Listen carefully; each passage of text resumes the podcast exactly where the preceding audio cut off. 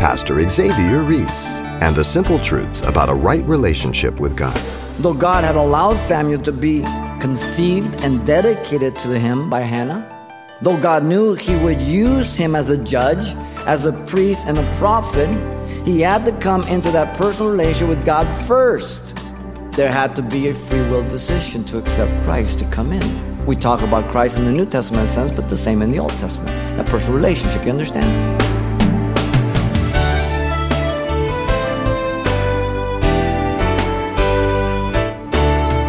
Welcome to Simple Truths, the daily half hour study of God's Word with Xavier Reese, Senior Pastor of Calvary Chapel of Pasadena, California. How many times has someone told you, God has a plan for your life? Well, that is true, but the simple truth is, God doesn't reveal His call on your life until He is first invited into your heart. Today we journey back to the days of the judges of the Old Testament and peer in on the life of one man who left a big imprint on the house of Israel. In doing so, we get to experience the call of God on his life and perhaps learn what God's calling on us is as well. Turn to the book of 1 Samuel as Pastor Xavier begins today's study. Moody, for whom Lincoln gave his only recorded Sunday school address, is credited with speaking publicly to 100 million persons about spiritual matters. Not a high school graduate himself, he founded a vast educational system that, among many accomplishments, has turned out one of 10 American Protestant missionaries. What was the secret? Listen carefully. He was called by God. I'm not against education. Get all you can, and when you get it, get over it. But the most important that a man is called of God. Samuel has been prayed for to be born. He's born. He's been dedicated to the Lord at Shiloh. He's been raised at Shiloh under a corrupt environment. Now Samuel is called by God through a threefold call. And it's found right here. Let me read for us. Verse 1 Now the boy Samuel ministered to the Lord before Eli, and the word of the Lord was rare in those days. There was no widespread revelation. And it came to pass at that time, while Eli was lying down in his place, and when the eyes of, had begun to grow dim, uh, so that he could not see, and before the lamp of God went out in the tabernacle of the Lord, where the ark of God was, and while Samuel was laying down, that the Lord called Samuel and answered, Here I am. And so he ran to Eli and said, Here I am, for you called me. And he said, I did not call you. Lie down again. And he went and lay down. And then the Lord called yet again Samuel. So Samuel rose and went to Eli and said, Here I am, for you called me. He answered, I did not call, my son. Lie down again. Now Samuel did not know the Lord, nor was the word of the Lord yet revealed to him. And the Lord called Samuel again a third time. So he arose and he um, went to Eli and he said, Here I am, for you did call me. Then Eli perceived that the Lord had called the boy. And therefore Eli said to Samuel, Go lie down, and it shall be, if he calls you, that you may say, Speak, Lord, for your servant hears. So Samuel went and lay down in his place. Now the Lord came and stood and called as at the other time, Samuel, Samuel. And Samuel answered, Speak, for your servant hears. And then the Lord said to Samuel, Behold, I will do something in Israel at which both ears of everyone whom hears it will tingle. In that day I will perform against Eli all that I have spoken concerning his house from beginning to end, for I have told him that I will judge his house forever for the iniquity which he knows, because his sons made themselves vile, and he did not restrain them. And therefore I have sworn to the house of Eli that the iniquity of Eli's house shall not be atoned for by sacrifice or offering forever. So Samuel lay down until the morning. He opened the door of the house of the Lord, and Samuel was afraid to tell Eli the vision. And then Eli called Samuel and said, Samuel, my son. He answered, Here am I. And he said, What is the word of the Lord spoken to you? Please do not hide it from me. God do so to you, and more so if you hide anything from me at all of the things that he has said to you. And then Samuel told him everything and hid nothing from him. And he said, It is the Lord. Let him do what seemeth good to me. And so Samuel grew, and the Lord was with him, and let none of his words fall to the ground. And all Israel from Dan to Beersheba knew that Samuel had been established a prophet of the Lord. And then the Lord appeared again in Shiloh, for the Lord revealed himself to Samuel in Shiloh by the word of the Lord. The call of Samuel is a threefold call. First, the call to salvation, verse 1 through 7. Second, the call to serve, verse 8 through 14.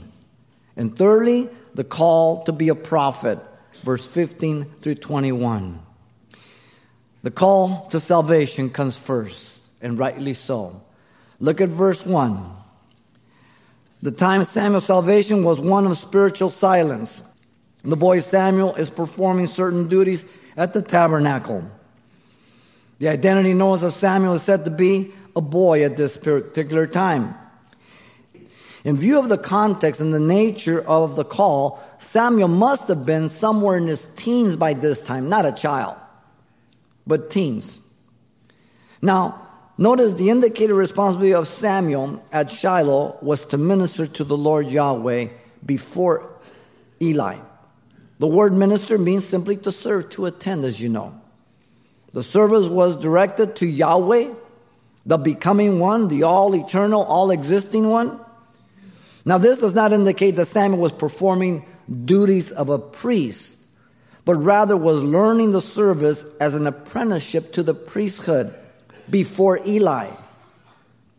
In the various duties and responsibility, yet he did not know the Lord at this point in time personally. Maybe you've missed that before when you read Samuel.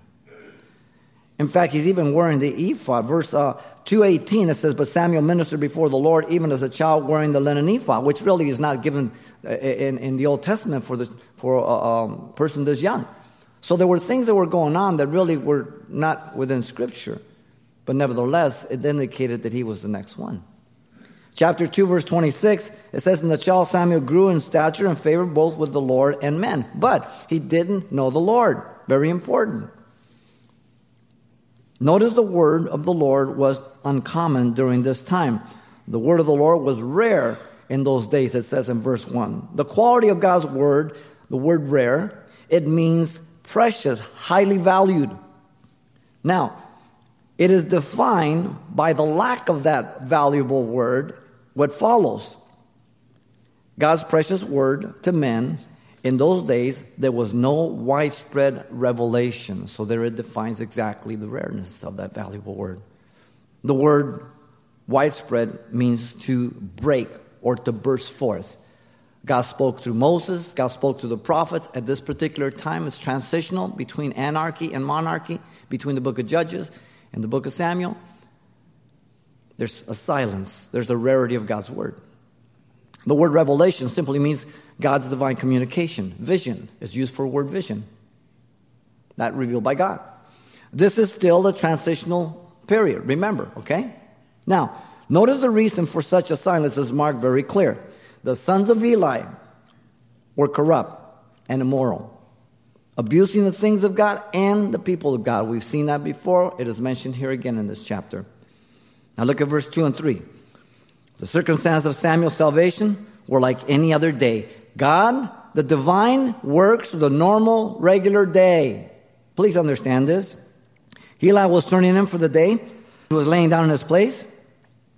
He had to have been thinking about God's word, the prophet that was sent to him. He knows judgment's coming. You ever been there? Going to bed at night? Things have happened? You can't shut off your mind, can you? Eli also had to have been thinking about his compromise all his life. He had been called. God has spoken through him, but he had compromised one thing after another. Eli was old now. His eyes had become dim, couldn't see. Now look at verse 3. Samuel was also turning in for the night. Here you have the parallel. The high priest was corrupt. You have the new man God's calling. The time was before the lamp of God was going out in the tabernacle of the Lord. Notice that. The lamp was to burn all night until the morning. Exodus 27, 20 and 21, and Leviticus 24, 3. The implication being that God's voice came to Samuel just before dawn. The location, notice, was the holy place, the first room, which was no sleeping quarter for the priest under the law. Yet Samuel's there. The location was where the ark of the God was beyond the veil. The circumstance was while Samuel was lying down.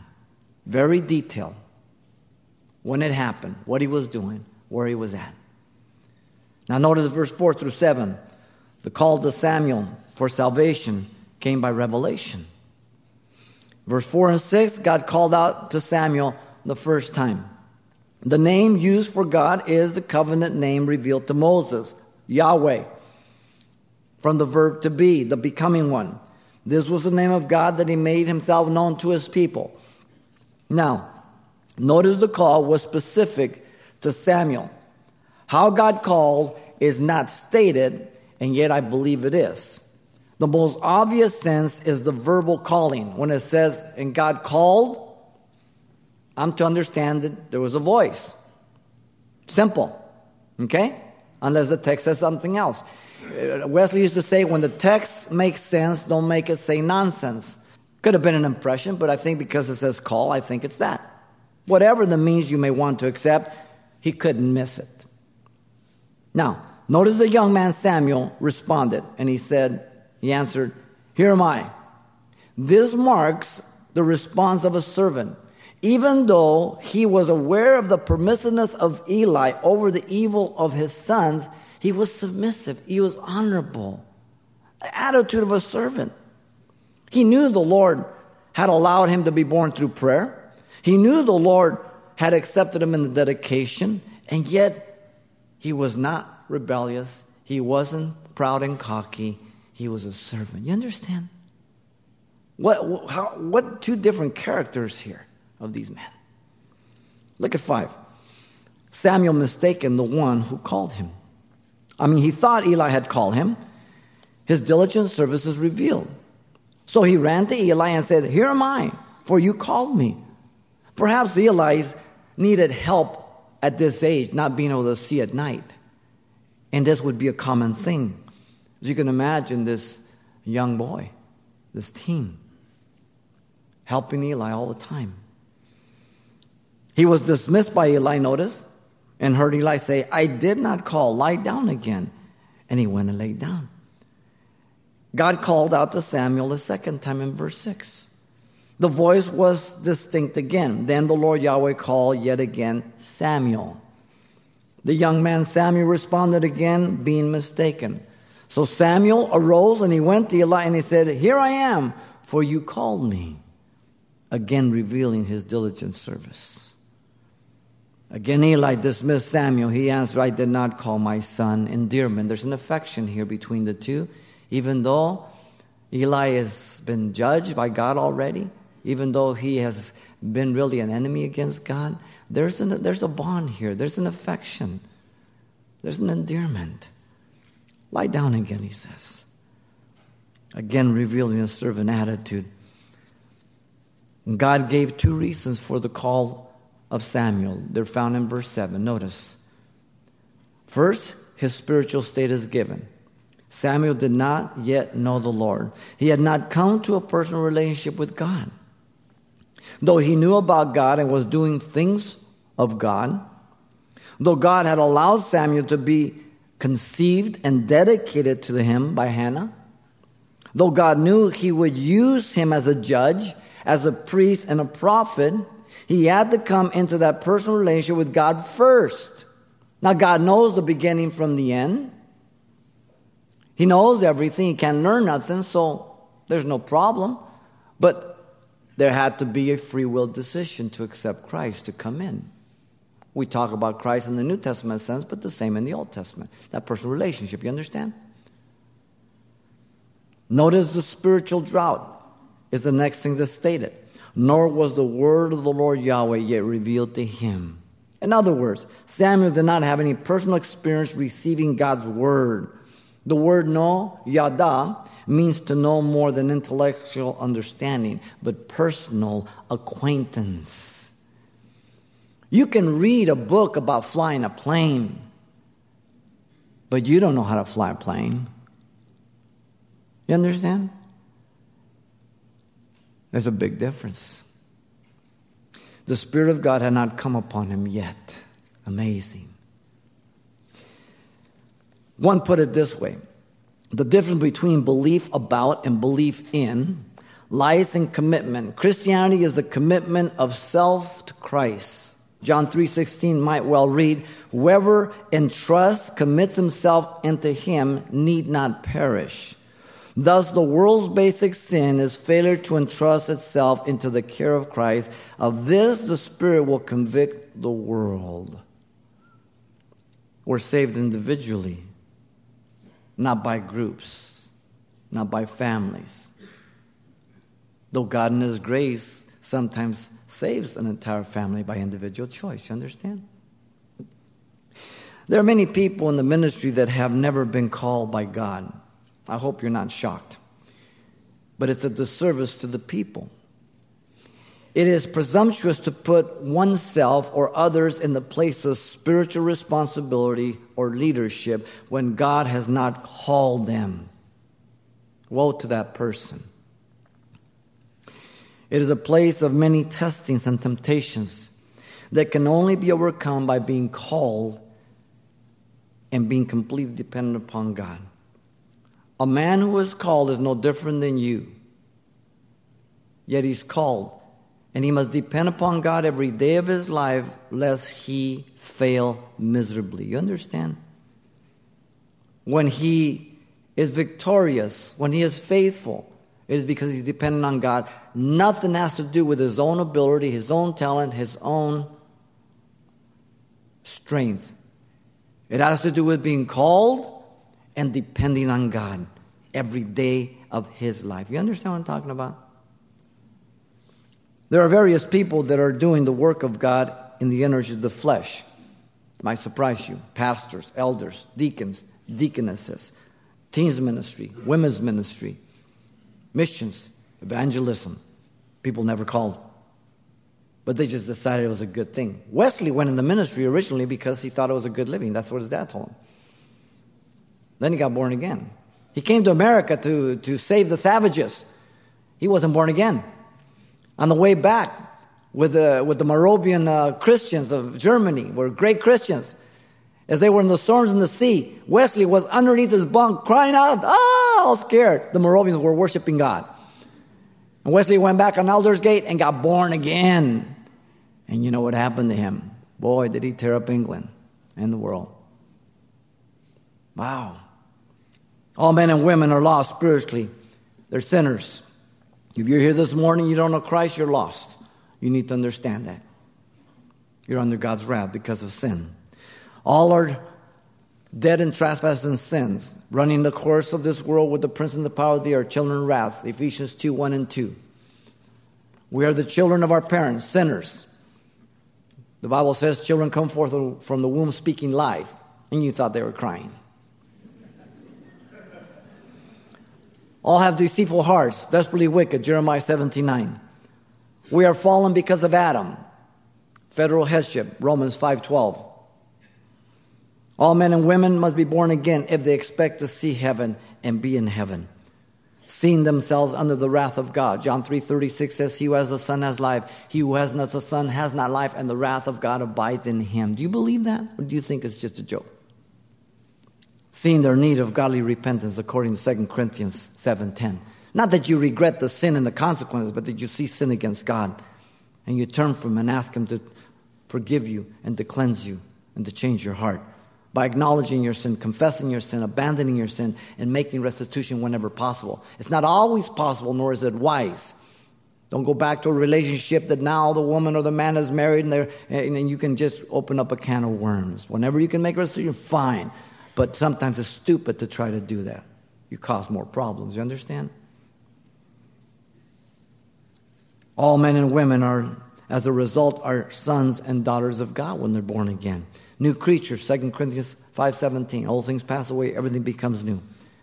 Having received eternal life john 3.16 they have a divine nature able to deal with the corruption of the world. All things pertain to life and how to respond godliness I can pass the test through Christ. All things. We have the mind of Christ. We're to put it on. 1 Corinthians 2.16. We have it. Philippians 2 says, put it on. We are to be able to understand the living word because we can trust it. We believe that it's God's word, not just words of men. Listen, 1 Thessalonians 2.13, Paul writes to the Thessalonians, for this reason, we also thank God without ceasing, because when you received the word of God, which you heard from us, you welcomed it, not as the words of men, but as it is in truth the word of God, which also effectively works in you who believe. Do you believe this Bible is God's word? If you don't, there's no hope for you. If you don't believe this Bible is inerrant, infallible, then you're wasting your time this morning. You might as well just on your way out throw your Bible in the trash and go in the world. Not some of it, all of it. Genesis to Revelation. The call to salvation was personal and foundational, and so it is to you and to me. Notice, secondly, in the call, we have the call to serve. You're saved to serve. Simple. Look at 8 through 10 first. The God of Israel was the one who calls men into his service. Verse 8 the Lord Yahweh spoke once again to Samuel. God always initiates. The Lord calls Samuel again the third time here. Abraham had two calls. Do you realize that? Genesis 11, 28 and Genesis 12, 1 through 3. Two calls. The first call, he was disobedient. He stayed with his father in Haran until he died. It's real clear. Jonah had two calls. Jonah 1, 2, Jonah 3, 1. First time he heard it, took a ship, went to Tarshish, towards Spain. God gave him a free ride on a little whale. He burped him up, gave him a second call. Jonah the smelly prophet. But see, it wasn't that Jonah didn't know his God. It was that Jonah did know his God. He knew that if he preached the word of God to the Ninevites, which he hated, and if they repented, God would forgive him. Jonah didn't want them to be forgiven. He knew his God. He just didn't want to be like his God. How about you? God's always the initiator. Now look at man is always the respondent. Then he arose and he went to Eli and he says, Here I am, for you did call me. Samuel remains patient as a servant. Samuel knew this third time he had been called by someone. I know you did call me. He knew he was hearing a voice. Notice still in 8, Eli finally grasped the voice was of God. Eli perceived the Lord Yahweh had called the boy. So Eli knew because he perceived, meaning to discern and understand, because Eli had heard the voice of God at one time. He knew. Eli knew because he already had been told by the man of God in chapter 2, 27, 36, that judgment was coming to him. He had just recently heard God's judgment. And look at 9. The man Eli commanded Samuel back to God to know his call for service. This is important. So often, some of you come to me and say, Well, you know, Pastor Xavier, I don't know what God wants me to do. What, what do you thinking? I don't, I can't tell you. I commend you back to God. You have to go to God. You have to pray, do a little fasting, get involved because it's a lot easier to steer a moving object than one who sits still on a bench or a chair or a pew. All right? That's not your gift to sit. That's your commitment. Not to me, to God, to your personal relationship, understanding the church and what God wants to do with you. Pastor Xavier Reese and the importance of being sensitive to the call of God. Simple truths he draws from 1 Samuel chapter 3. Now there's much more to come next time as well. But if your schedule won't permit you to tune in, you can pick up a copy of this message. And the title to ask for is simply Samuel, Called by God. It's available, as always, on CD for only $4. And make sure you pass on this study to someone in your church or Bible study when you're through. Once again, the title to ask for is Samuel, Called by God, or simply mention today's date. You can request your copy by writing Simple Truths, 2200 East Colorado Boulevard, Pasadena, California 91107. or to make your request by phone, call 800 926 1485. Again, that's 800 926 1485. Or the address once again is Simple Truths, 2200 East Colorado Boulevard, Pasadena, California, 91107. And thanks for mentioning the call letters of this station when you get in touch. This helps us track the effectiveness of this ministry in your area. And then join us for more Simple Truths next time with Pastor Xavier Reese.